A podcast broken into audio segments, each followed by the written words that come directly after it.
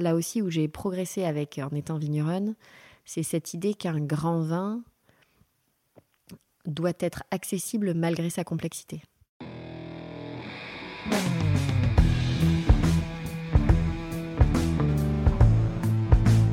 Le vin, le jaja, le pinard, le pif. Il existe une ribambelle de termes pour désigner ce breuvage que nous aimons tant, le jus de raisin fermenté. Et c'est parce que nous l'aimons plus que tout que nous voulons mieux comprendre ce qui fait un bon vin. Cépage, climat et terroir y participent, mais avant tout, il y a la patte des vigneronnes et des vignerons. Je suis Romain.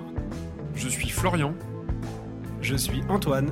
Nous sommes trois copains et nous vous emmenons à la rencontre de ces hommes et de ces femmes dans leur domaine pour les interroger sur la magie de leur métier et leur vie au milieu des raisins, des vignes et des barriques. Bienvenue à toutes et à tous dans le bon grain de l'ivresse.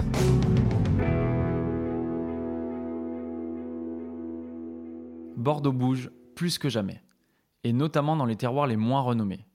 Parce que l'accès à la terre est moins coûteux qu'à Pauillac ou Saint-Émilion, des vignerons et vigneronnes valeureux et passionnés font bouger les lignes. Voilà exactement pourquoi nous sommes allés au domaine des Carmels. Sophie et Yorick ont créé ce domaine en Cadillac Côte de Bordeaux, sur la rive droite de la Garonne, en 2010. On dit qu'il faut 10 ans pour installer un domaine, trouver son style et se construire un réseau commercial solide. Alors nous avons fait un bilan de ces 10 grosses années avec Sophie. On a parlé pinard, terroir, style de vin et bien sûr de Bordeaux. Bonjour Sophie Lavaux. Bonjour Romain. Merci de nous accueillir à Langoiran, au domaine Les Carmels. On est ici en appellation euh, Cadillac Côte de Bordeaux, euh, une appellation qu'on n'a pas encore, euh, enfin une zone dans laquelle on a qu'on n'a pas encore exploré jusqu'à présent, donc on est content de, d'apporter un peu de nouveauté. Euh, est-ce que tu peux commencer par te présenter, s'il te plaît? Bien sûr, avec plaisir. Donc, je m'appelle Sophie. On a pris le domaine en 2010 avec Yorick, donc euh, mon conjoint. Euh, c'est un domaine qu'on a, qu'on a choisi. Finalement, c'est assez étrange parce que c'est pas commun dans le, dans le schéma bordelais, ou du moins ça l'était encore moins, on va dire, en 2010, sans doute un peu plus aujourd'hui, de choisir ses terres. Parce que généralement, on hérite de terres dans le monde agricole classique. Et nous, on a eu cette chance, je pense, en fait, de choisir là où on voulait s'installer. Euh, Vous faisiez quoi avant? Avant, on, est- on travaillait dans le domaine du vin. Euh, on évoluait dans le domaine du vin, production et commerce. Toi, tu as fait des études dans le, dans le milieu du vin Pour Oui, travailler peu. spécifiquement dans ce milieu-là? Ouais, ouais, tout à fait. J'ai fait une plus, on va dire une, je fais des études généralistes et une spécialisation technico-commerciale dans le domaine du vin. Et Yorick? Yorick, il est ingénieur agronome et œnologue. Ok, donc il y a 10 ans, vous vous dites, euh, c'est le temps On de se prend des lancer. terres. On prend Exactement. des terres c'est parti. Exactement. Et donc, on a pris des terres qui, euh, qui appartenaient à une autre propriété à Créon, qui est une, euh, un- une ville à, je sais pas, 10 km d'ici à peu près. Et il se trouve que cet anglais, toujours intéressant le pragmatisme anglais, cet anglais dans les années 90, il avait fait, euh, il me semble qu'il tirait sa richesse d'une société, enfin on s'en fiche, d'informatique en Angleterre. Et bref, il avait pas mal d'argent à, à sa disposition et il s'est dit, je vais aller voir le laboratoire œnologique de Créon, lui demander d'où viennent les meilleures analyses, identifier les terres correspondantes et je vais acheter ces terres-là.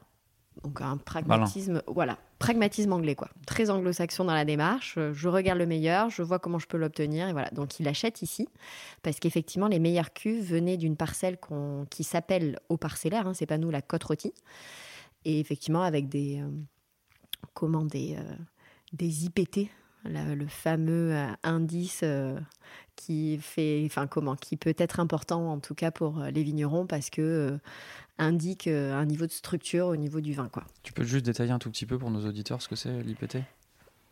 Oui, alors il s'agit de l'indice phénolique total. J'espère que j'ai des gens très compétents qui m'écoutent parce que je vais peut-être dire des bêtises. Euh, c'est là où il y aurait que me manque, mais il n'est pas là. Donc cet IPT, c'est ça mesure euh, l'intensité tannique du vin, en quelque sorte. J'espère vraiment que je dis pas de bêtises. Il faudra qu'on revoie ça, peut-être un petit peu plus tard dans la, Ok. dans l'épisode. Bref, en tout cas, du coup, c'est un, c'est un indice qui est important et qui, euh, grosso modo, plus on se rapproche de 100, plus on a des vins euh, concentrés, puissants, etc. Quoi. Et donc, il regarde ça, bref. Et euh, du coup, il restructure le vignoble existant. Euh, restructurer, ça veut dire quoi? Ça veut dire qu'effectivement, à Bordeaux, pour rappel, euh, l'entre-deux-mer est énormément marqué par, euh, par cette tradition-là. Des agriculteurs qui étaient polyculteurs avec élevage bovin et céréalier et qui effectivement dans les années 90 un peu fast se lancent dans le vin parce que assez lucratif, même très lucratif et plutôt facile. En tout cas, euh, les problèmes de commercialisation qu'on peut rencontrer aujourd'hui ne se posaient pas du tout dans les mêmes euh, dans le même environnement et euh, enfin dans les, dans les mêmes mesures, on va dire. Et donc du coup, ils se lancent dans la vigne.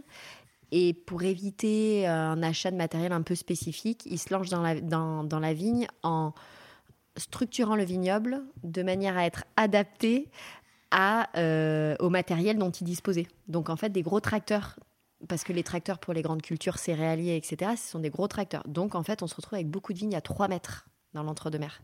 On sait que la qualité du vin dépend de l'espacement, enfin de la concurrence entre les pieds de vigne, ce qui signifie que quand on a des vignes écartées à 3 mètres, on est grosso modo à 3500 pieds hectares. Et pour euh, élément de comparaison, dans le Médoc, où on va être sur 1 sur 1, on est à 10 000 pieds hectares. Donc en fait, effectivement, cette concurrence entre les pieds de vigne va forcer les racines à plonger dans le sol et à aller chercher des nutriments et autres euh, un peu différents.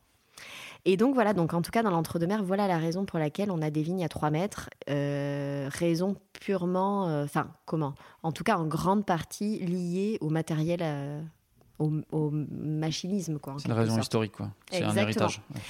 Et donc, le vignoble qu'avait acheté à l'époque euh, ce fameux anglais pragmatique était euh, planté à 3 mètres sur une grande partie. quoi.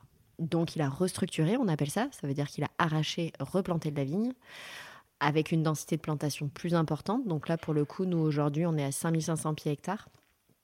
Donc 1m80 d'espacement entre, les, entre deux rangs de vignes. Et voilà, et effectivement, euh, il en a sorti des vins très bons, quoi.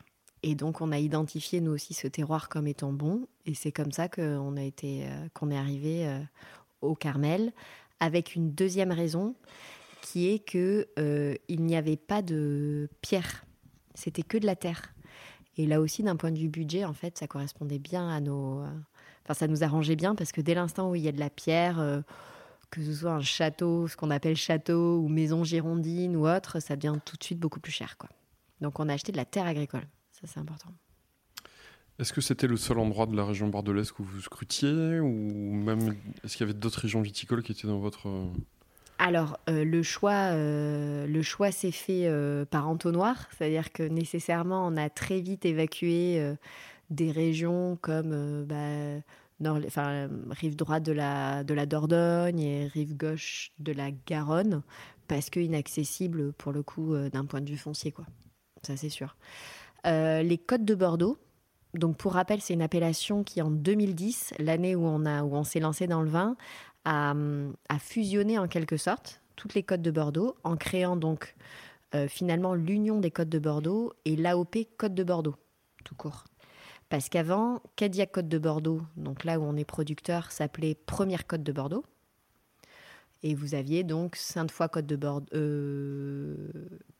Côte de, euh, oui, Sainte-Foy Côte de Bordeaux, je pense que ça s'appelait. Non, comment ça s'appelait? Non. Euh, Côte de Castillon, par exemple. Ouais, c'est Côte de Sainte-Foy, je crois, c'était. Enfin, je sais plus euh, le- les noms, mais en tout cas, tout ça pour vous dire qu'on en a créé des appellations euh, communales en mettant le nom de la commune devant et ensuite Côte de Bordeaux. Donc, l'Union des Côtes de Bordeaux, qui a été créée en 2010, où donc en, unissant finalement toutes les régions viticoles correspondant aux Côtes de Bordeaux, sauf Côte de Bourg, qui reste Côte de Bourg. Mais effectivement, on a l'union de Blaye Côte de Bordeaux, Castillon Côte de Bordeaux, Sainte-Foy Côte de Bordeaux, Franc Côte de Bordeaux et Cadillac Côte de Bordeaux. Je pense que j'en oublie pas. Donc il y a 10 ans, vous vous installez dans cette région pour deux raisons, parce qu'il y a un super terroir et parce qu'aussi financièrement c'est euh, encore un coin accessible. Du coup. Exactement.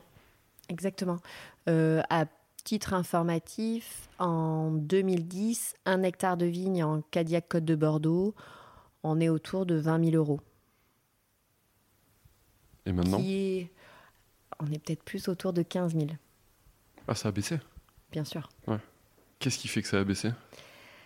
Ça a baissé parce que euh, on est dans une situation de surproduction à Bordeaux, où on produit plus de vin que, que n'en veut le marché. Euh, et ce, euh, très vrai, euh, non, mais sur toutes les AOP, en fait, j'ai envie de dire à Bordeaux, sauf bien évidemment les grands crus classés. Mais oui, on est dans cette situation-là. Et donc, cette situation-là entraîne nécessairement un dépérissement. En tout cas, une, un état des vignes de moins en moins bon, donc une dévalorisation, un matériel végétal de moins en moins entretenu, des parcelles qui sont euh, abandonnées parce qu'en fait, personne euh, n'est là pour les entretenir et, ne veut les entretenir parce qu'en fait, c'est pas assez rentable au final. C'était quand même un pari osé du coup de se lancer en 2010 parce que la situation à Bordeaux elle était déjà pas étincelante on va dire.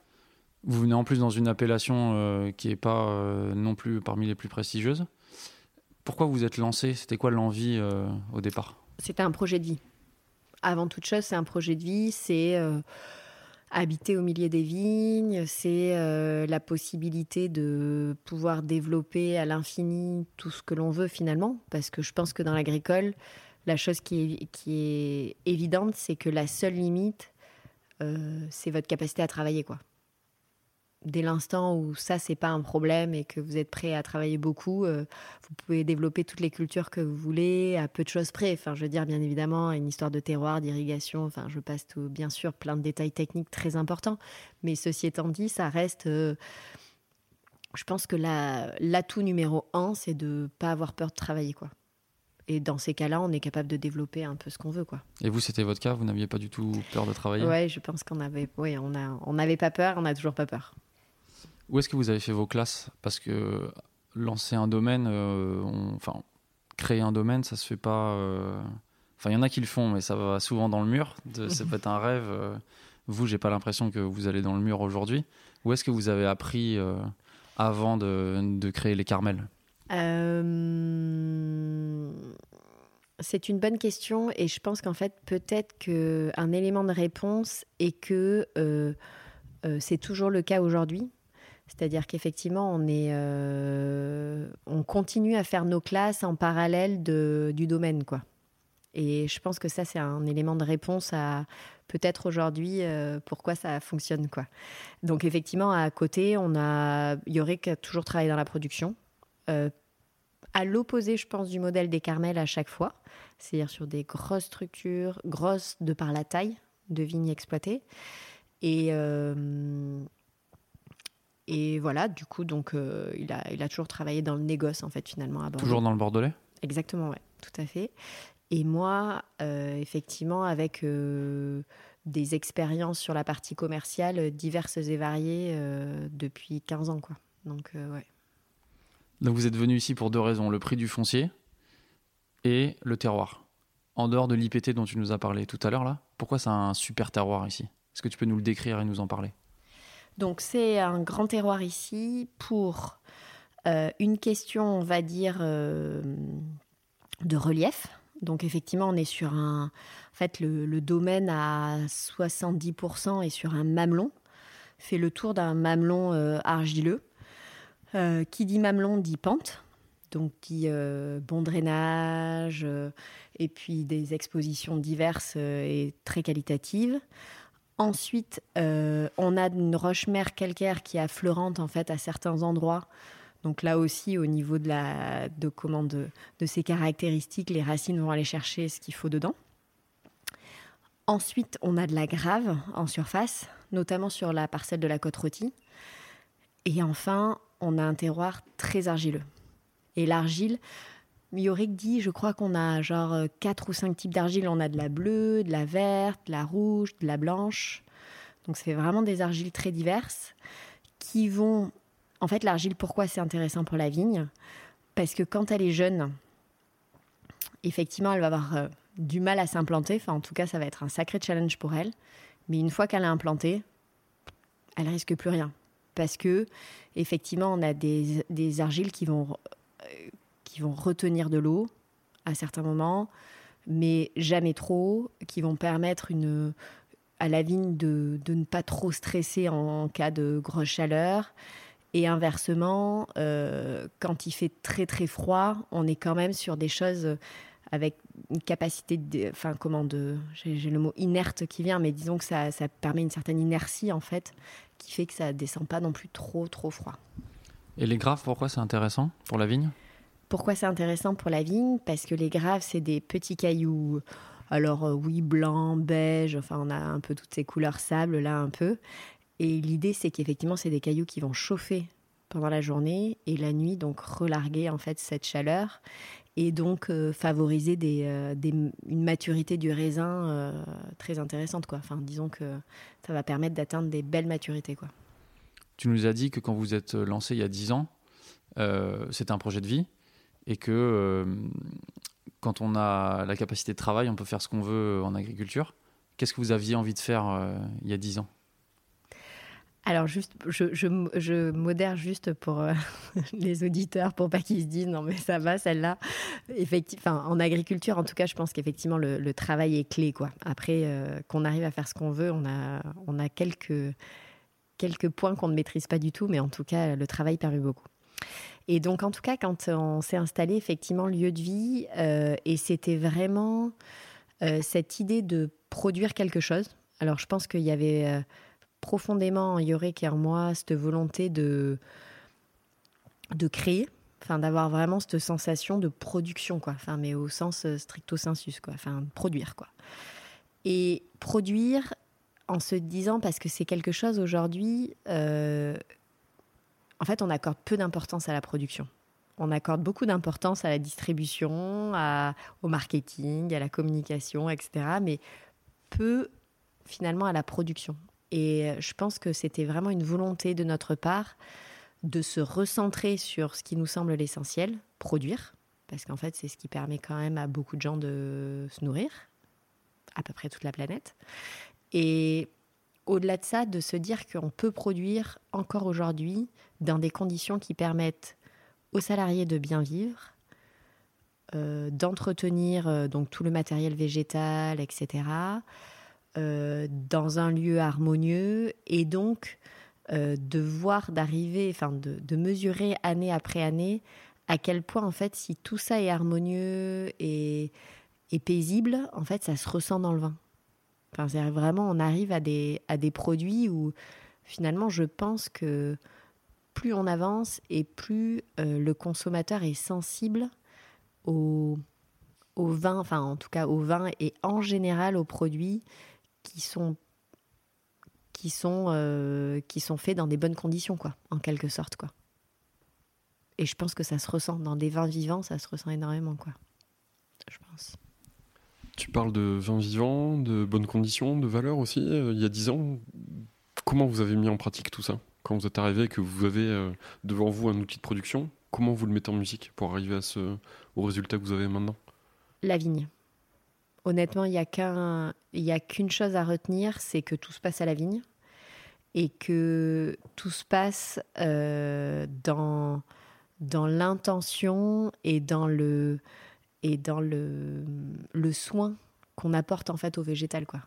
Je pense qu'il faut être vraiment persuadé que plus on est euh, consciencieux, appliqué, euh, qu'on qu'on comprend que la vigne, bah, elle a un capital et qu'en en fait, si on tire trop sur ce capital, eh bien, c'est sûr qu'elle va mourir plus vite que n'importe quelle autre vigne. Enfin, tout ça, en fait, ça se, ça se comprend, ça s'analyse et je pense surtout que euh, enfin, pour moi, c'est la clé de, de, la production, quoi. Je donne un exemple. On a une parcelle qu'on appelle la parcelle du bord de route euh, quand on rentre sur le domaine.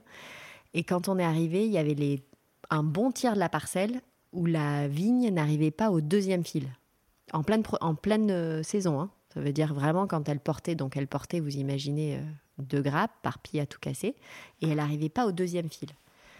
Aujourd'hui, Yorick a réussi euh, par euh, de l'agronomie, enfin par en travaillant la terre, en, par la taille, par euh, plein de biais, à faire en sorte que cette vigne, bah, elle, elle, nous, je pense qu'elle fait partie des vignes aujourd'hui qui produisent le plus sur le domaine. C'est un sujet qu'on entend beaucoup au travers des épisodes qu'on a déjà fait, l'intention. Comment vous faites pour mettre le curseur suffisamment haut sur ce sujet-là? Alors que tu nous as dit tout à l'heure que vous aviez aussi une activité euh, professionnelle en parallèle. Est-ce que c'est possible? J'imagine que oui. Est-ce que ça crée aussi la, frustration de ne pas pouvoir mettre toute l'intention que vous y, souhaiteriez? Je crois qu'on en, je crois qu'on met aujourd'hui toute l'intention qu'on souhaite y consacrer de manière à être équilibré. Donc c'est c'est subtil l'histoire, mais c'est juste que, en fait, je pense qu'on est riche de ce qu'on a, de ce qu'on voit aussi ailleurs et de ce qu'on amène et inversement. Enfin, c'est des choses qui sont vraiment à vase communicant parce que, enfin, j'espère que les autres sont aussi riches de ce qu'on leur amène, de notre expérience à nous, etc. Et en fait, je pense que euh, cette intention, elle, est variable dans le temps. Ça, je suis entièrement d'accord avec toi, selon, ton moment de vie. Et je pense qu'en fait, euh, je m'imagine, par exemple, pour, euh, pour donner un exemple, depuis toujours, je m'imagine à la retraite avec beaucoup, beaucoup plus de temps sur le domaine, pour ne pas dire la totalité de mon temps finalement. Et avec cette capacité de me dire, OK, on a créé tous les endroits euh, idéaux sur le domaine pour pouvoir passer une matinée à désherber des, fraisiers, une autre à aller euh, plier de la vigne, euh, une autre à aller euh, chercher des truffes, euh, etc. C'est-à-dire avec cette idée de, de pluralité. Et, et voilà, je sais que je ne suis pas encore euh, à temps plein euh, sur le domaine. Et en fait, j'en suis hyper heureuse parce que c'est comme si, enfin, c'est un projet, donc il faut que ça se, ça y va petit à petit, quoi. Qu'est-ce que ça t'apporte, tes autres activités? Euh, elle m'apporte euh, la, alors euh, une sécurité financière. Je pense que c'est la, une des premières, euh, enfin une des premières en tout cas. c'est quand même une des raisons pour lesquelles on multiplie, on va dire, les sources de, revenus, en tout cas, parce qu'il y en a besoin aussi avec un projet comme celui-là. Et ensuite, enfin, peut-être même, je dirais que oui, non, les deux sont, sont pareils, quoi, mais elle m'apporte euh, une richesse intellectuelle, quoi. Ou, euh, euh, vous savez, enfin, pour moi, c'est un peu cette image de quand, en tout cas, moi, je fonctionne comme ça intellectuellement, et je pense que Yorick aussi, quand même, en partie. En fait, tu arrives très facilement à traiter les choses quand tu ne te concentres pas trop dessus, quoi. Quand c'est plus une conséquence heureuse plutôt que voilà, parce qu'en fait, je pense que quand on quand on se concentre trop sur quelque chose, on peut y voir plein de problèmes, on peut y voir plein de difficultés, alors que quand euh, on le regarde euh, comme un petit peu d'un œil, même si en fait ça fait vraiment partie de notre quotidien et euh, et on fait, enfin c'est, enfin c'est notre raison d'être quoi. Mais en tout cas, c'est moins. Je trouve qu'on on nourrit moins d'anxiété, en fait. En tout cas, c'est une manière de prendre la chose. hein. Dans quel état étaient la vigne et les sols quand vous êtes arrivé ici? La vigne était plutôt en bon état. Une vigne euh, 15 ans. Donc, plutôt, euh, on est vraiment sur euh, des. On commence à atteindre des paliers vraiment sympas d'optimum de production. En revanche, euh, de manière assez classique, euh, la- les vignes étaient conduites en conventionnel, donc désherbées, et pas forcément de travail du sol, si je me rappelle bien, même pas du tout. Donc effectivement, avec ce, ce besoin de vie, quoi, de vie du sol, ça c'est clair, Et vous avez tout de suite euh, basculé dans un autre mode de production? Tout de suite.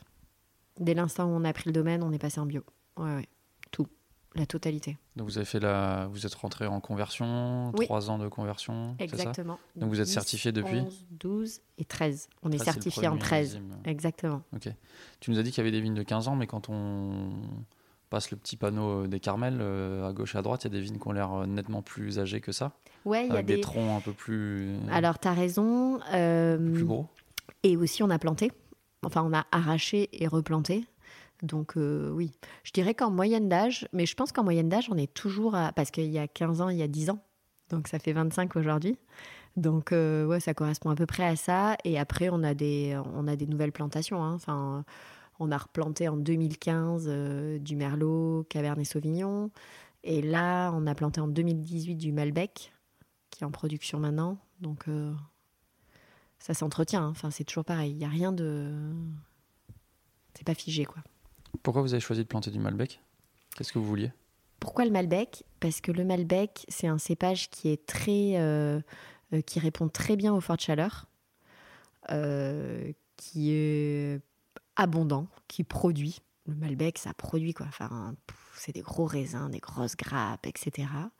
Qui est moins sensible au milieu que le fameux Merlot de Bordeaux. Et du coup, ça nous plaisait bien tout ça. Puis d'un point de vue aromatique, ça fait du, ça, ça nous, enfin, ça nous plaît, ouais. Le Merlot, c'est l'essentiel de votre encépagement. Enfin, c'est la majorité de votre encépagement aujourd'hui? Alors, honnête, je vais utiliser un mot, euh, mais on est là pour dire ce qu'on pense. hein. Euh, malheureusement, oui. Euh, J'allais te demander ce que t'aimais dans le Merlot, mais c'est mal parti, on dirait. malheureusement, oui, parce qu'en fait, c'est. Alors, attention, je vais distinguer deux choses. Je vais distinguer l'approche agronomique de l'approche aromatique, on va dire. D'un point de vue agronomique, le merlot, pour moi, mais c'est une catastrophe, quoi. Enfin, hyper sensible au mildiou, euh, hyper précoce.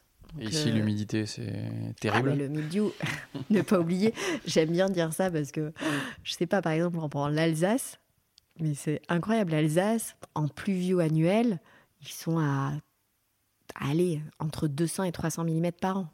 À Bordeaux, faut pas oublier qu'on prend 1000 par an, en moyenne. Enfin, c'est... Sortez vos kawaii, quoi. Mais clair. Non, mais c'est drôle parce que quand euh, Bordeaux, genre, ah ouais, j'ai trop envie d'aller habiter à Bordeaux, il fait beau. Ouais, enfin, euh, il fait beau, euh, prends un cas, ouais, effectivement, ouais. Non, non, il pleut beaucoup à Bordeaux, ouais. Il pleut beaucoup.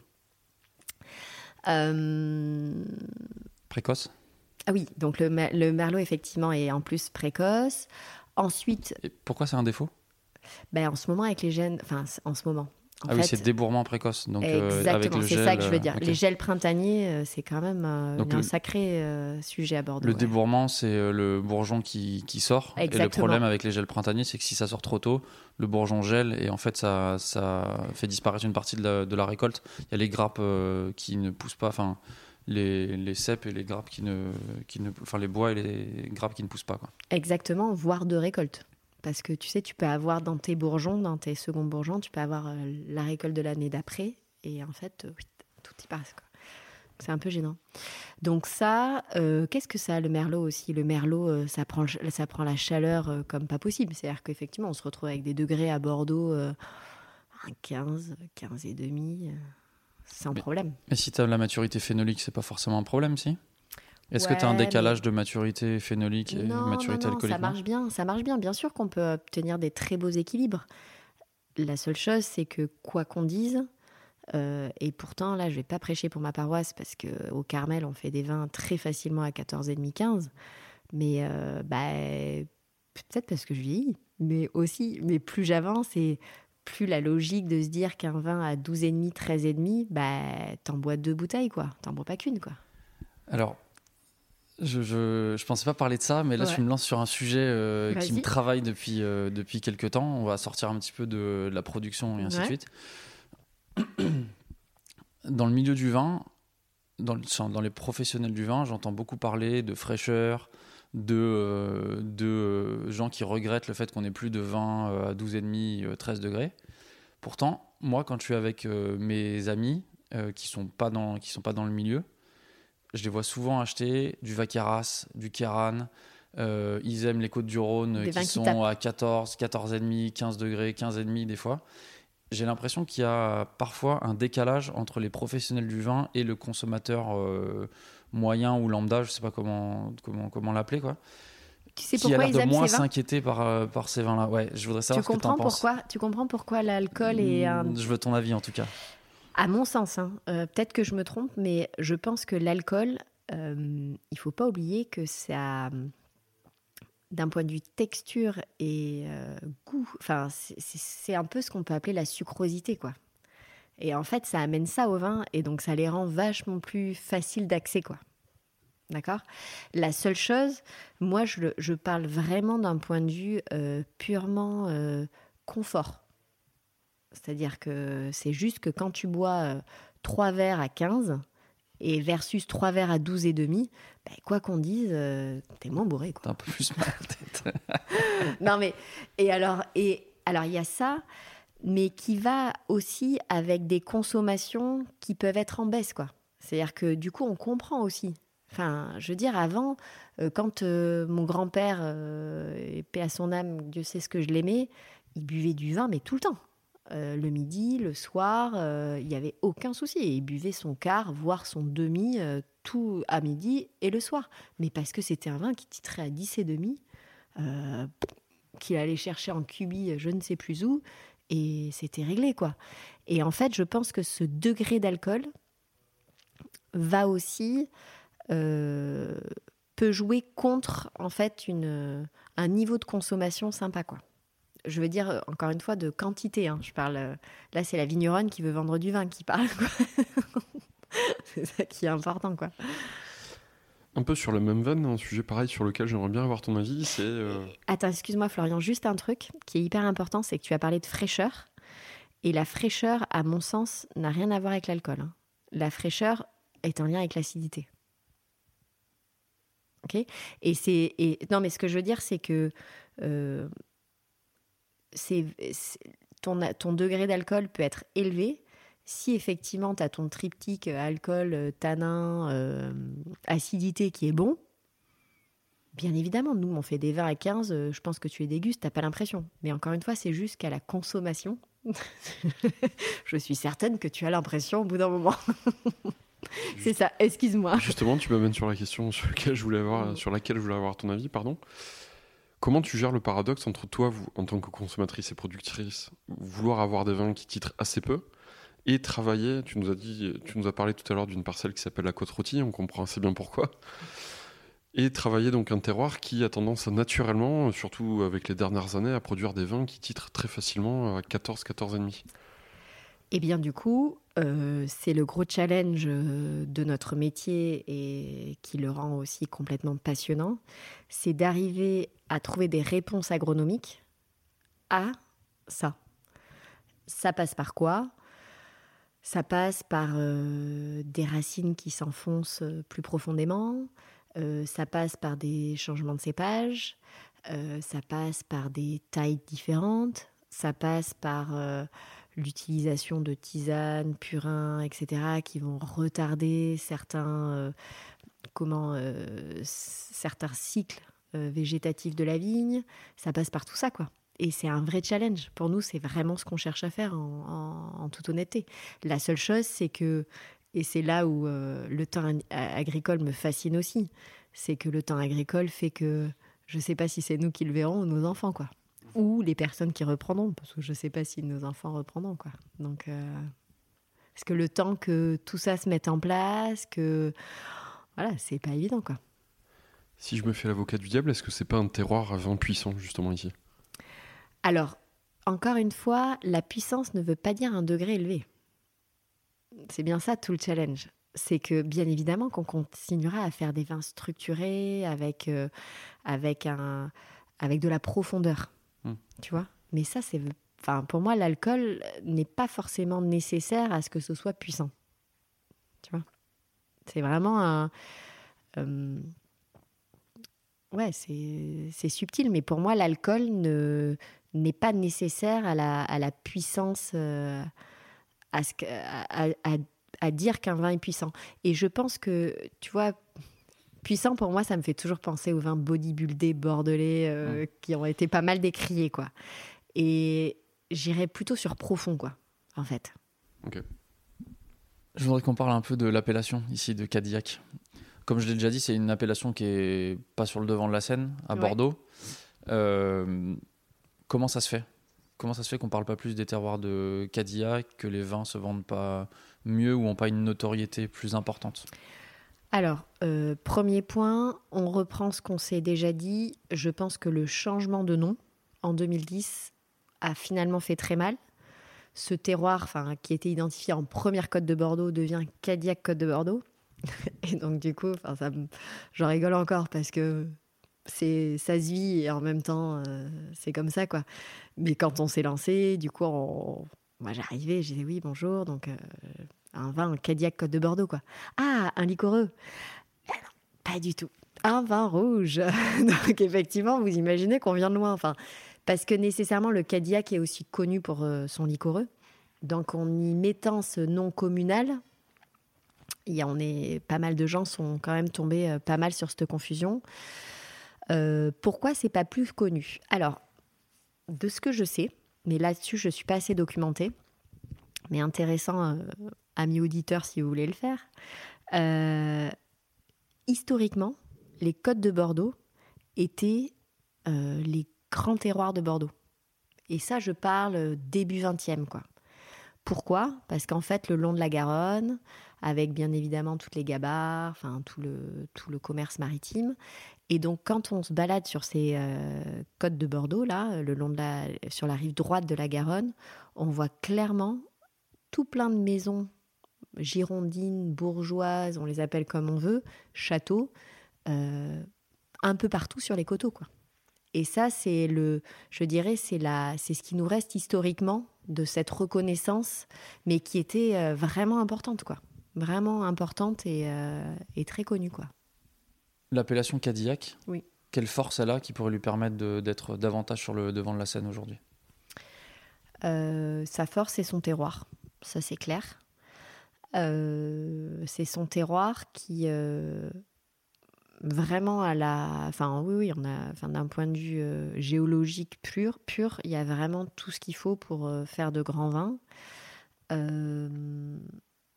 Mais des grands vins, comment En fait, je pense que tout, toute la question repose sur la définition de qu'est-ce qu'un grand vin en fait.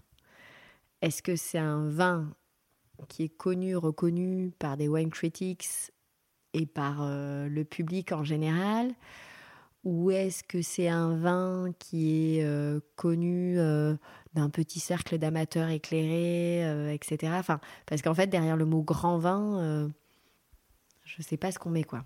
Mais toi, sur vos étiquettes, il y a marqué Grand Vin de Bordeaux. Et oui, Qu'est-ce que t'en Tu penses la- C'est quoi ton avis Tu as tout à fait raison. Il y a marqué Grand Vin de Bordeaux. Alors, pour rappel, juste d'un point de vue, euh, et c'est quand même important, Grand Vin de Bordeaux, on ne peut le marquer qu'à partir de Bordeaux supérieur à Bordeaux. Quand on fait du Bordeaux, de l'AOP Bordeaux, que ce soit rosé, blanc, clairé, euh, on n'a pas le droit de marquer Grand Vin de Bordeaux. On marque vin de Bordeaux. Donc, la signification Grand Vin vient avec euh, cette pyramide des AOP où, à partir de Bordeaux supérieur, on a le droit. Sachant que Bordeaux supérieur, c'est le deuxième échelon de la pyramide. Exactement. C'est la Il y a Bordeaux, l'appellation Bordeaux générique. supérieur, et après il y a toutes les appellations un peu plus Régionale, spécifiques. quoi. communal. Voilà. Et euh, c'est une bonne question. Et je pense qu'en fait, euh, ta question est d'autant plus légitime que, à force de, de surutiliser ce mot et de ne, ré- et de ne pas savoir ce que l'on met derrière, eh bien, il signifie plus grand-chose. Donc d'après toi, c'est quoi un grand vin? Euh, un grand vin, pour moi, c'est un vin que l'on apprécie de manière bien sûr différente, mais aussi bien jeune qu'un peu moins jeune que vieux. Ça, c'est vraiment la définition d'un grand vin. Parce qu'en fait, c'est. euh, bah, je dirais que c'est comme euh, un homme ou une femme qui est jolie. La vraie beauté, c'est celle où, à n'importe quel âge, en fait, la personne est toujours belle, quoi. Peu importe. euh, qu'elle soit vieille, jeune ou, ou moyennement jeune. quoi. Et je pense que ça, pour moi, c'est exactement la même chose. C'est un grand vin, c'est un vin qui, peu importe son stade, il est hyper agréable à boire. Et, et surtout, là aussi où j'ai progressé avec en étant vigneronne, c'est cette idée qu'un grand vin doit être accessible malgré sa complexité. Et ça, pour moi, c'est vraiment important. Parce qu'en fait, un, vin euh, auquel on réfléchit trop en le buvant, je suis pas persuadée que ce soit un grand vin. Un grand vin, c'est un vin qui là aussi est capable de convenir à tout le monde, peu importe son niveau de dégustation et de connaissance. En fait, c'est juste de pouvoir se dire, un consommateur lambda goûte le vin et se dit juste, Oh, ok, il y a un truc spécial là. Là, je sens que je suis sur un grand vin. Et ça, pour moi, en fait, je crois que c'est encore plus percutant que d'avoir une note d'un grand wine critics qui, lui, pour le coup, a toutes les clés de lecture. Quoi. Et ça, tu penses que vous y êtes arrivé aujourd'hui? Écoute, on s'y efforce. Et en fait, pour arriver à ça, il faut désapprendre. Et c'est pas évident, en fait, parce que il faut, parce que je pense qu'un vin, en fait, il y a une part de de, science, enfin de, en tout cas de, de réflexion scientifique, de d'analyse, d'œnologie, d'agronomie, enfin de tout ça, enfin de, de connaissances. Mais il y a aussi une part de qu'on ne maîtrise pas, d'humain, d'intention, tout ce, ce, dont on a parlé. Et en fait, cette part-là, euh, pour moi, c'est, elle fait appel à la sagesse, elle fait appel à la philosophie, elle fait appel à tout ça. Et, et c'est cette part qu'il faut développer enfin qu'il faut aussi arriver à développer pour faire un grand vin, quoi.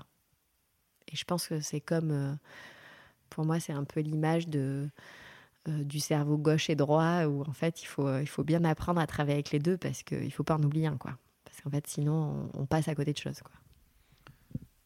Est-ce que tu trouves que ou est-ce que tu penses que vous progressez d'année en année? Est-ce que chaque année c'est un peu meilleur que l'année précédente euh, d'après toi? Modulo l'effet millésime, j'imagine qu'en 2021 ça va peut-être pas être le millésime le plus fantastique euh, de votre carrière, mais ça vous n'y pouvez pas grand-chose malheureusement. Ouais, tout à fait.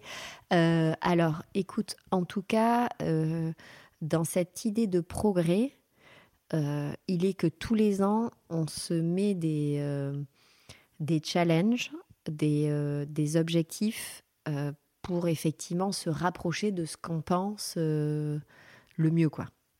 Et ce qui va nous permettre de faire un grand vin. Ça, oui, par contre, effectivement.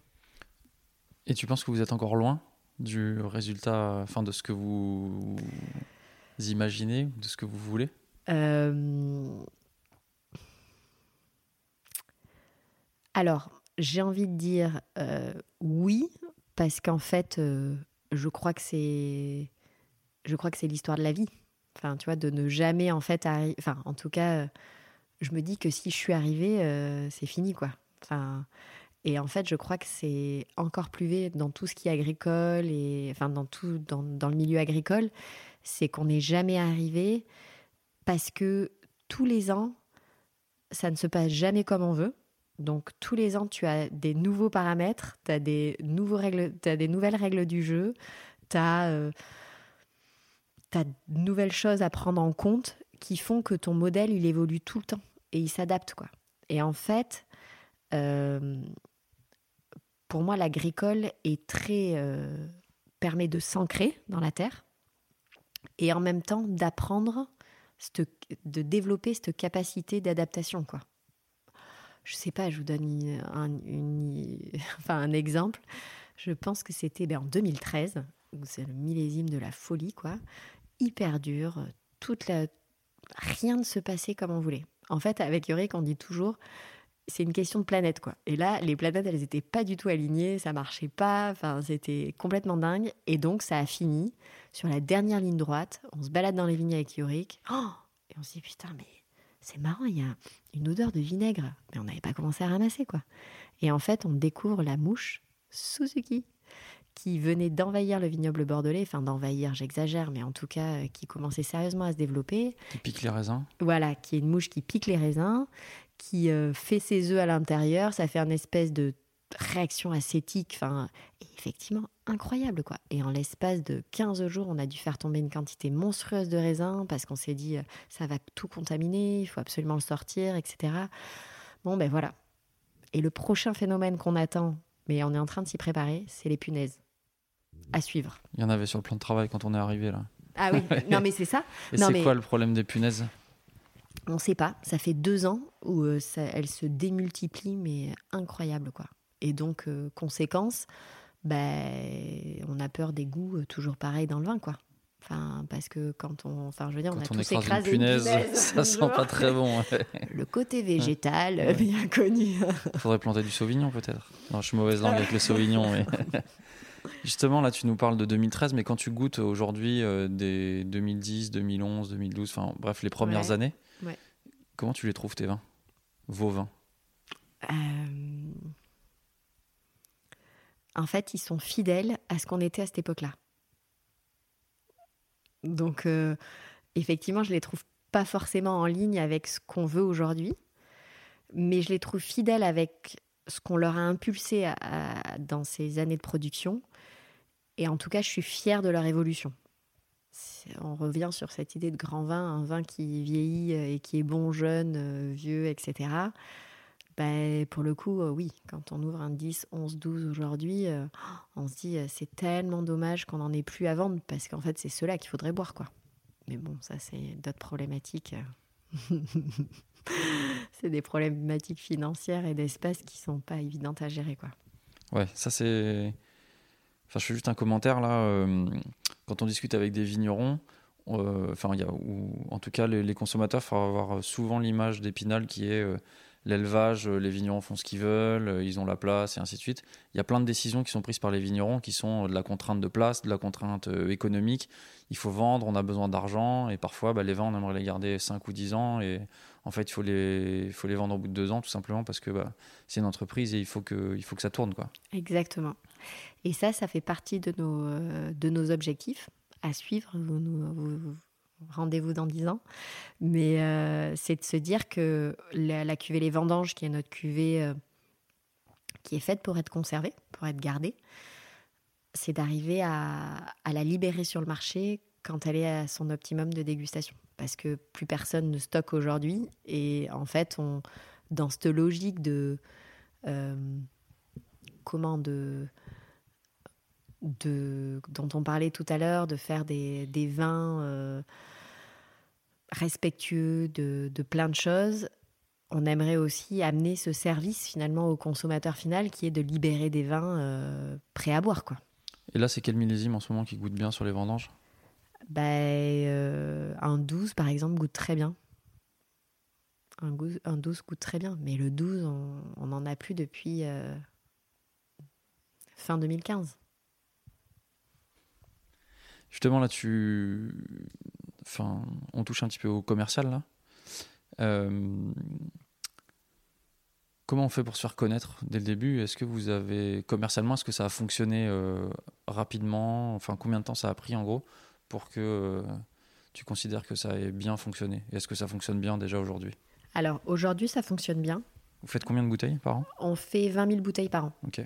On commercialise à peu près 15 000. Et aujourd'hui, ça fonctionne bien je considère que ça fonctionne bien parce qu'en fait, euh, on, a, on a atteint cette, euh, comment, ce, pool de clients qui permet d'une année sur l'autre de se dire Ok, je sais que j'ai au moins mes 10 000 premières bouteilles qui sont vendues et donc je suis capable de produire un petit peu plus, etc. Mais ça, ça nous a pris euh, beaucoup de temps parce que commercialement, ça prend beaucoup de temps. Et ça passe par, des, par un savant mélange de, euh, de rareté, de, euh, de, de, disponibilité, de relations. De... Enfin, il y a vraiment plein de choses qui se mettent en place, euh, mais surtout avec cette précaution. Et pour le coup, à tous les vignerons qui veulent se lancer, enfin néo-vignerons, ou du moins pas vignerons encore, mais vignerons demain, en 2010, on produisait euh, de tête 2500 bouteilles. Et aujourd'hui, on est rendu donc à 5000 sur la cuvée Les Vendanges et on a une autre cuvée, les, Caprices, où on en produit 10 000. Même 15 000 maintenant. Euh, donc du coup, enfin, ça a pris du temps, quoi. Ça a pris du temps. Et avec une grosse accélération sur les trois dernières années. Mais sinon, on a fait 2500 bouteilles, après 3500, après 4500, et petit à petit, on a augmenté. Qu'est-ce qui a permis l'accélération sur les trois dernières années Qu'est-ce qui a fait la bascule? Le marché. En fait, euh, alors là, pour moi, on est vraiment plus dans la stratégie d'entreprise, de comment on gère une entreprise, euh, euh, un domaine viticole aujourd'hui. la pire des choses, la pire des situations, et c'est vrai dans toutes les productions agricoles, c'est de se retrouver en surproduction. Parce que là, on est à la merci de personnes qui. On est à la merci, en fait, de d'acheteurs qui imposent leur politique. Et donc, pour éviter ça, euh, c'est d'avoir une production c'est d'avoir, ce- c'est de se donner, parce que je pense qu'en fait, c'est toujours pareil. euh, Il faut se donner cette possibilité-là de, de gérer le volume de production en fonction de ce que l'on obtient du marché, quoi, en fait. Et ça, c'est pour moi, c'est la clé, quoi. Mais comment tu gères ton volume de production d'une année sur l'autre? Je veux dire, tu as les vignes, elles sont là. euh, comment est-ce que tu peux augmenter euh, facilement ton volume de production d'une année sur l'autre ou sur trois ans? Bah, parce qu'en fait, euh, il faut pas oublier que c'est pas parce qu'on fait du raisin qu'on est nécessairement obligé de le mettre en bouteille. Il y a plein d'autres biais de vendre du raisin euh, sous d'autres formes, à Bordeaux et ailleurs, Ce que vous vous faites. ce que nous on fait. Donc vous vendez euh, du raisin en vrac entre. Enfin, Alors non, on fait même non. pas de vrac. euh, pour en toute transparence, on est coopérateur sur une partie où on amène du raisin euh, à une cave cop. Mais il y a d'autres schémas. Ça aurait pu être effectivement de faire du vrac, ça aurait pu être de vendre du raisin sur pied. Enfin, il y a plein de, plein de possibilités autres. Avec l'expérience que tu as dans le commerce, là, après 13 millésimes, si j'ai bien compté, quel euh, conseil tu donnerais à Sophie et à Yorick d'il y a 13 ans? Quel conseil je leur donnerais? Ouais. Tu peux leur reparler, vous redémarrez, c'est des nouveaux vignerons que tu connais bien. Quel conseil pour démarrer dans la commercialisation dans un monde euh, assez compétitif? Et euh, sur une appellation qui du coup ne porte pas par son nom Tout à fait. C'est vrai que j'ai pris des portes, mais des portes et des portes. Au début, c'était dingue. Euh, Je. Ah oui, si, le conseil que je nous donnerais, euh, si je pouvais revenir, c'est garder un peu plus de stock. Parce qu'en fait, on n'a plus trop de, vieux millésimes à boire, et ça, c'était une erreur. Parce qu'en fait, quand on commence, puis 2500 bouteilles, donc euh, du 2010, ben, je sais pas, on avait dû mettre peut-être 120 bouteilles de côté, quoi. Mais en fait, 120 bouteilles pour constituer une, bibliothèque, de, enfin, une, une réserve, euh, enfin, l'histoire d'un domaine, en fait, c'est trop peu, quoi. Alors, il y, a deux options. Soit on, boit trop, c'est possible, soit on n'en avait pas assez. Mais je pense qu'on n'en avait pas assez, quand même. Donc, je, ne- je nous dirais, n'ayez pas peur, c'est pas parce que vous vendez pas tout que c'est grave, quoi. Mais, mais ça, en fait, je pouvais pas le savoir.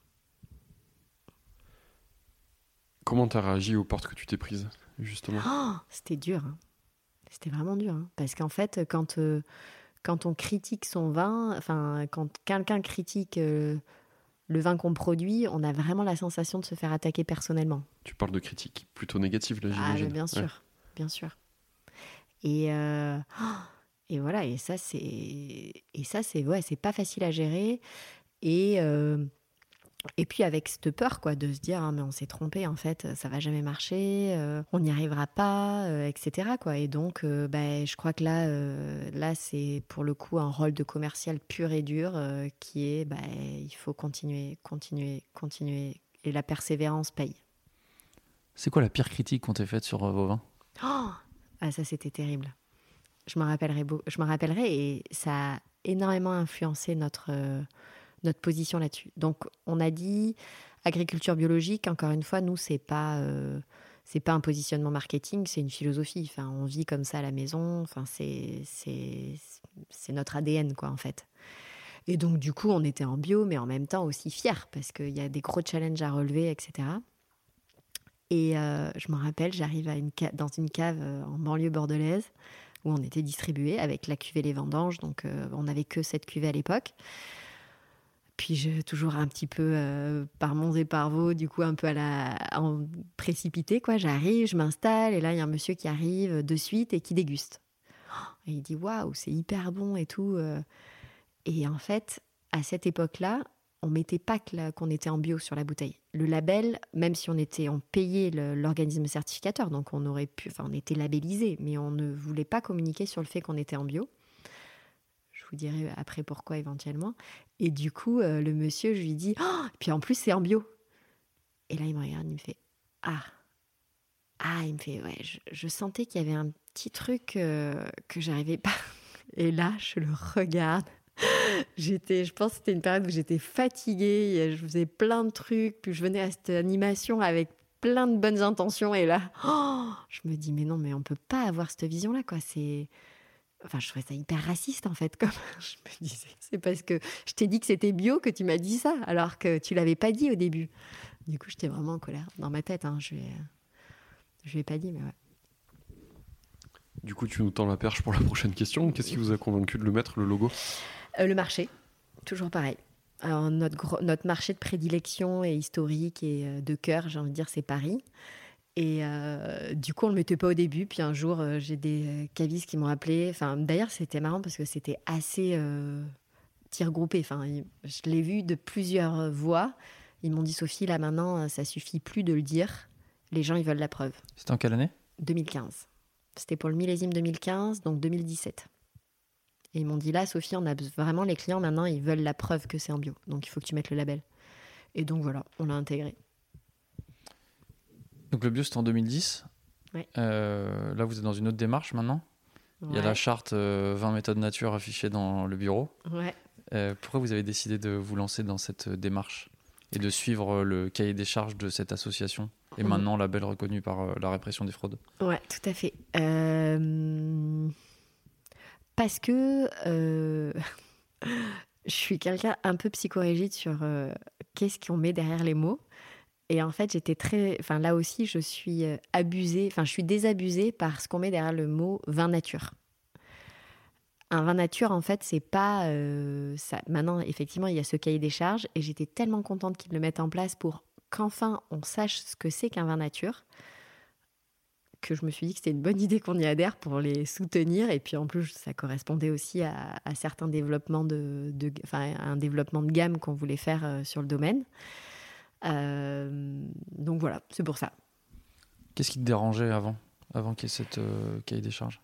C'est toujours pareil en fait. euh, et là, je sais que je vais pas me faire forcément que des amis, mais euh, c'est comme quand on est en bio et qu'on dit oui, non mais je suis en bio, mais je veux pas être certifié.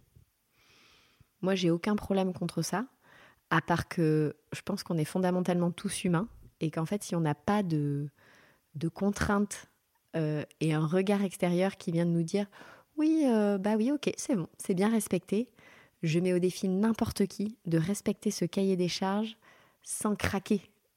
Parce qu'en fait, il a la possibilité, quoi. Parce qu'en fait, quand on a une pression euh, externe, qui est la météo, qui nous fait oh, dire, mais non, mais en fait, là, si je mettais un, produit euh, phytosanitaire autre que ceux autorisés en bio, ben, je perdrais, je suis sûre de pas perdre ma récolte, puis c'est qu'un, c'est pas grand chose. Mais en fait, euh, le cahier des charges, ça sert à ça, quoi. Et je pense qu'un cahier des charges, en fait, euh, c'est un côté coercitif, c'est-à-dire qu'effectivement, c'est ré- c'est réducteur, quoi. Ça permet de savoir qu'est-ce qu'on a le droit de faire et quand ce qu'on n'a pas le droit de faire. Et en fait, euh, ben, je pense que c'est important, en fait, de reconnaître l'intérêt de ces cahiers des charges. Et euh, les vins nature, c'était tout le problème, où effectivement, un vin nature, dans la tête des gens de manière euh, très naturelle, hein, de la même manière que sur les produits, euh, sur les produits agroalimentaires, quand il y a écrit euh, sans résidus de pesticides ou, ou des choses comme ça, où on se dit ah ben c'est bio. Mais non, enfin, c'est pas bio. C'est pas parce que c'était un vin nature avant que c'était bio. Alors que maintenant, avec le cahier des charges qui a été mis en place, on sait que c'est un vin bio qui est ramassé manuel, qui n'a aucun intrant et qui peut avoir un peu de soufre, soit de manière naturelle par le biais des levures, soit ajouté euh, moins de 10, moins de 30. Point barre. Je veux dire, c'est clair. Et moi, j'aime bien que les choses soient claires pour pas qu'il y ait tromperie du consommateur. Tu te souviens de la première fois que tu as bu un vin nature? Ouais. C'était quand et c'était quoi? Alors, je me rappelle pas, puis je ne nommerai pas parce que je vais pas être gentille. Donc. Mais ouais, c'était à Paris. C'était à Paris et oh, je trouvais ça dingue. Parce qu'en fait, euh, c'est toujours pareil, quoi. Là aussi, ça fait partie des traits un peu de, de, fin, de l'ADN au Carmel, qui est euh, les défauts, quoi. C'est tout un sujet, ça aussi, quoi. Mais les défauts du vin, où en fait, euh, j'ai rien contre les défauts du vin, et encore une fois, je vais avoir aucun jugement, si ce n'est que nous, intellectuellement et psychologiquement, quand on s'évertue à faire tout ce qu'on peut à la vigne pour produire le meilleur raisin, et que après il vient euh, comment euh, euh, ces, arômes viennent se ternir par des défauts, bah, en fait, ça me rend folle, quoi. Parce qu'en fait, je trouve ça tellement dommage, quoi. Parce qu'en fait, euh, je trouve que le- la plus belle image, c'est l'image de la photo, quoi. C'est comme quand on prend un magnifique paysage en photo et on met un filtre sépia. C'est joli. J'ai pas dit que c'était moche. Mais ceci étant dit, je pense que tous les filtres, toutes les photos avec les filtres sépia peuvent avoir tendance un peu à se ressembler, quoi. Et c'est ça, en fait, que je regrette. Donc la première expérience n'a pas été concluante? Non Qu'est-ce Non. qui qu'est-ce qui t'a donné envie de poursuivre du coup? Mais parce qu'encore une fois, nous, euh, enfin là, c'était des vins nature où en plus, je savais même pas si c'était en bio. Enfin, je savais même pas tout. Enfin, c'est des vins qui pouvaient se revendiquer nature, mais par auto euh, décret, quoi. Et je suis pas. Enfin, d'un point de vue. euh, a priori, l'histoire de l'humanité nous a montré que quand on s'autoproclame, ça peut poser toujours des problèmes. Est-ce que tu te souviens du premier qui t'a vraiment plu ou d'un en particulier qui t'a mis une claque? Hum, Un ou dix, hein, tu peux y aller. Alors, à- au risque de dire une bêtise, parce que c'est peut-être pas un vin nature, euh, on est d'accord qu'en Beaujolais, Marcel Lapierre, Ouais, ça fait, ça C'est fait un nature. partie des On peut- précurseurs. on peut parler ouais. d'un. Ouais, ok. Je bah, pense, ouais. clairement, c'est que- ouais, c'est un très très beau souvenir pour moi, ça. Je sais plus le millésime, je suis nulle là-dessus, j'ai pas de mémoire, mais c'était un très beau souvenir. Qu'est-ce qui t'avait plu? En fait, ce qui me plaît dans, ces vins, alors euh, nature, vivant, euh, je sais pas comment on peut les appeler, euh, euh, c'est l'honnêteté en fait que je le côté cristallin, limpide, ou en plus, je dis pas ce que. Je, veux vraiment pas être mal comprise. J'ai pas dit que je n'aimais pas la. J'aime la variabilité dans les vins. Mais ça veut pas dire qu'il y a des défauts. J'aime la variabilité. Et je pense qu'en fait, ça, je trouve ça. Enfin, j'ai senti ça, quoi. J'ai senti ce côté où, bah là, en fait, j'étais au bon j'étais à la bonne heure, au bon moment, au bon endroit, et je buvais ce vin, quoi. Et qui, en plus, euh, du coup, résonnait totalement, quoi. Et ça, je pense que c'est important. Après, c'est difficile à décrire. hein. Ça paraît un peu ésotérique, tout ça, mais ça me fait beaucoup de sens. Et le fait de se lancer dans cette labellisation là du vin méthode nature, c'est pourquoi? C'est c'est quelque chose de philosophique. Vous vous êtes attaché à la philosophie de production qu'il y a autour de, des vins nature, ou alors cette euh, cette production c'est un moyen pour euh, avoir euh, un vin qui a une allure, un goût, un style qui vous plaît, ou les deux? Alors, comme j'ai déjà dit, vraiment, dans le, la, la première des choses, c'est on produit un vin méthode nature parce qu'on veut encourager et surtout euh, euh, clarifier le marché sur qu'est-ce qu'un vin nature. Donc déjà, c'est vraiment notre première, enfin pour moi, c'est la première raison. Et la deuxième, c'est un challenge technolo- euh, technique, technologique, technique, qui est que aujourd'hui au Carmel, là aussi, je vais. certaines personnes ne le savent pas, ou penser le savoir, ou mal le savoir. Mais en fait, on, est, on utilise des levures sèches actives. Donc, on n'utilise pas de levure indigène. Levure du commerce donc. Exactement. Des levures qu'on peut acheter dans le commerce. Et donc, là, avec, la, avec cette euh, méthode nature, c'était de se dire OK, on commence à de mieux en mieux maîtriser notre milieu, tout, enfin, le terroir. euh, ça commence à, on commence à être assis là-dessus. Donc, nouveau challenge les levures indigènes.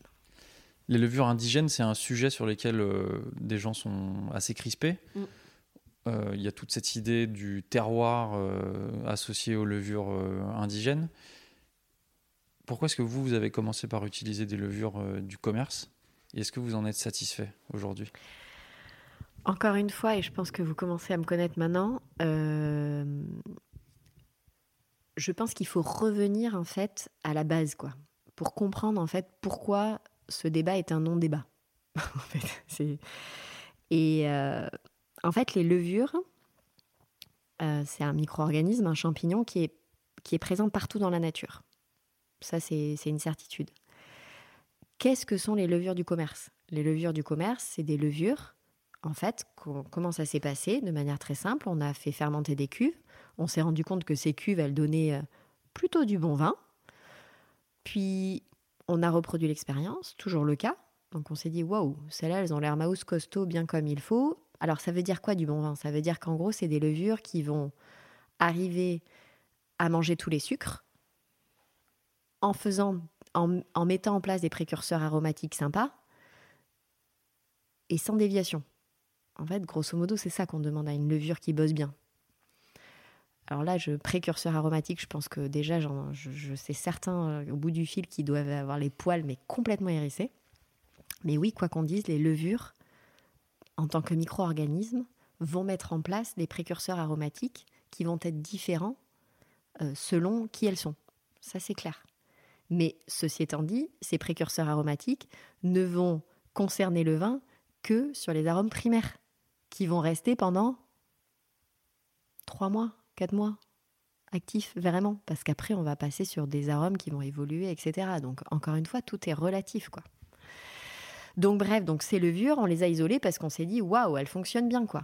Mais isolées, ça veut dire quoi? Ça veut dire qu'en fait, on les a euh, dupliquées, on les a récupérées, séchées et mis en sachet, quoi. Jusque-là, le procédé, il n'est pas trop euh, sorti quand même. Enfin, je veux dire, il fait pas appel à des procédés chimiques de ouf. Enfin, il, est, reste sur quelque chose de, je trouve, relativement logique et naturel, quoi, en fait, au final.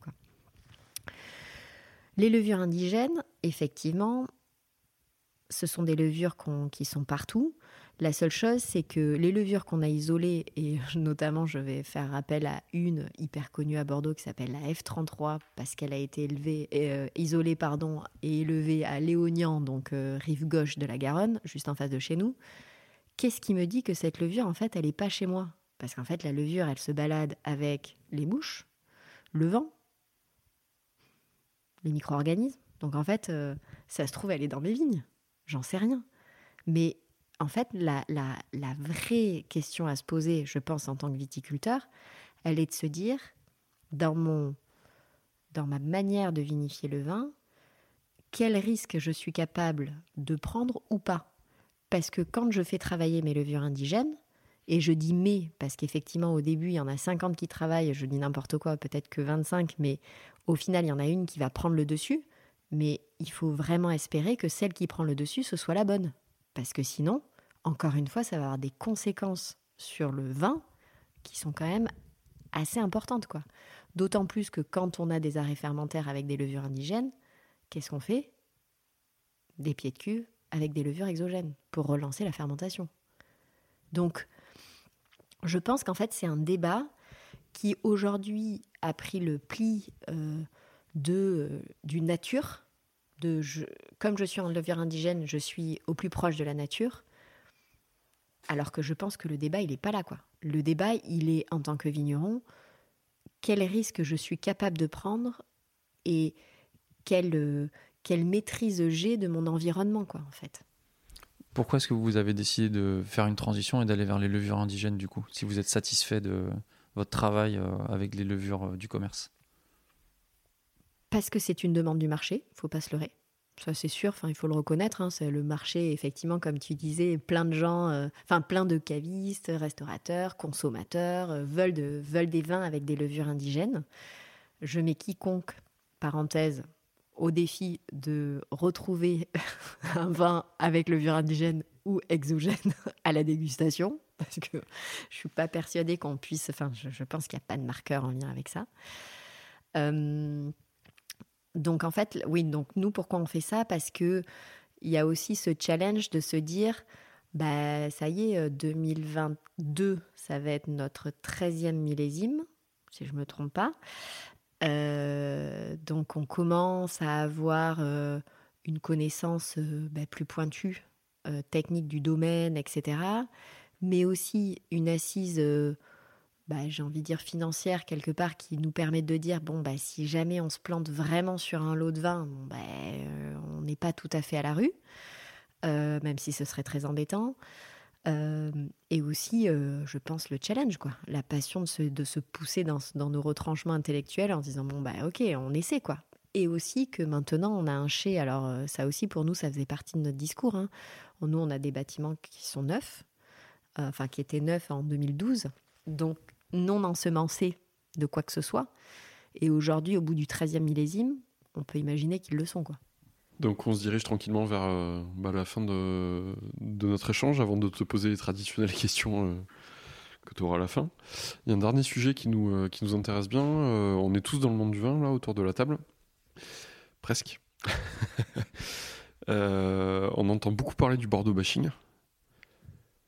Qu'est-ce que tu dirais à un consommateur qui vient chez toi, qui dit je veux pas de goûter de Bordeaux, qu'est-ce que vous avez à me proposer d'autre? Et pour l'amener justement à goûter le Bordeaux que tu fais toi.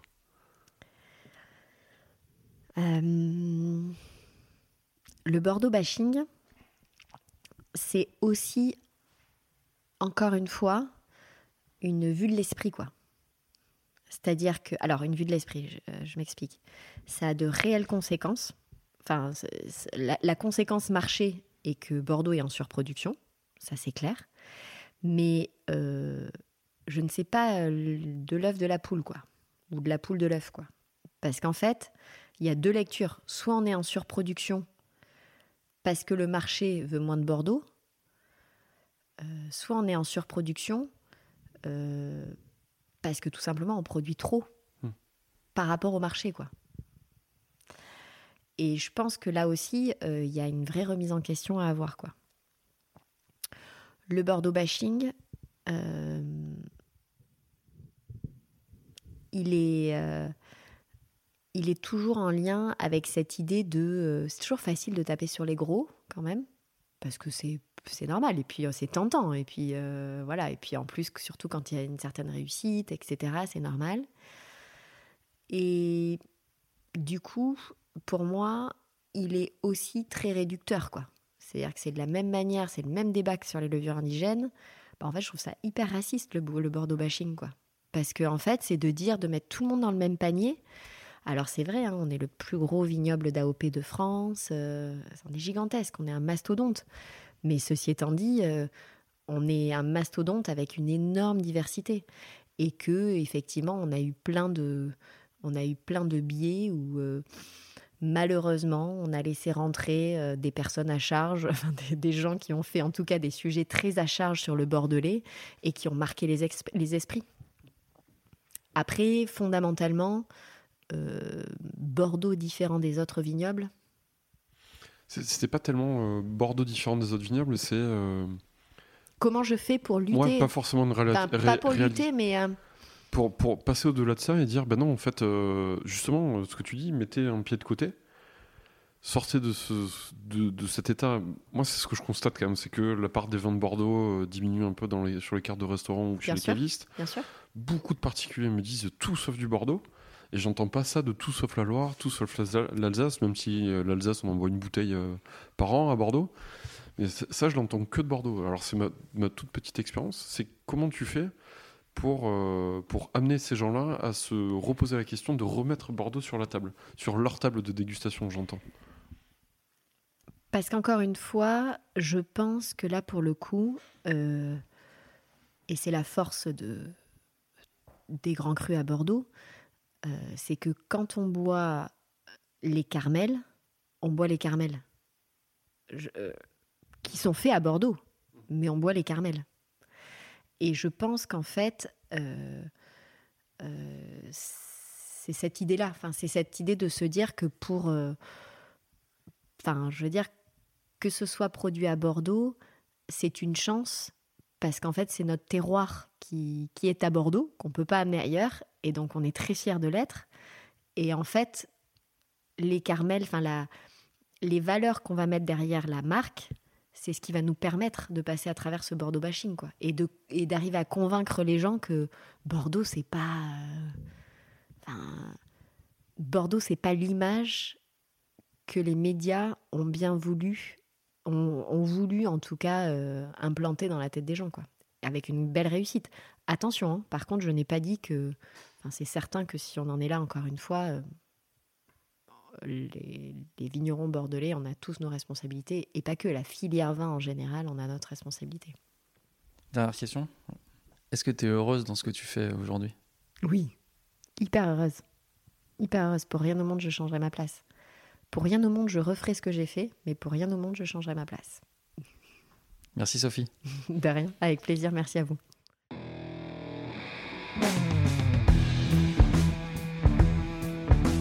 Chers auditeurs, chères auditrices, vous voilà maintenant tous capables de placer l'Anguaran et l'appellation Cadillac sur une carte. Et ça n'est pas rien, mais ça n'est pas suffisant. Il va maintenant vous falloir goûter pour vous faire votre propre idée et pour vérifier que nous ne vous avons pas menti. Ça bouge à Bordeaux. Merci à toutes et à tous pour votre fidélité et votre soutien actif en étoiles, commentaires et dons sur notre page Tipeee tipeee.com slash le bon grain de l'ivresse. C'est pour vous et grâce à vous que nous faisons tout ça, alors merci. À la réalisation aujourd'hui, Antoine Sica, Florian Nunez et moi-même, Romain Becker. Merci à Manu pour la post-production, à Emmanuel Doré pour le générique original et à Léna Mazilu pour les graphismes. On se retrouve très vite pour de nouvelles aventures viticoles. D'ici là, éclatez-vous et buvez bon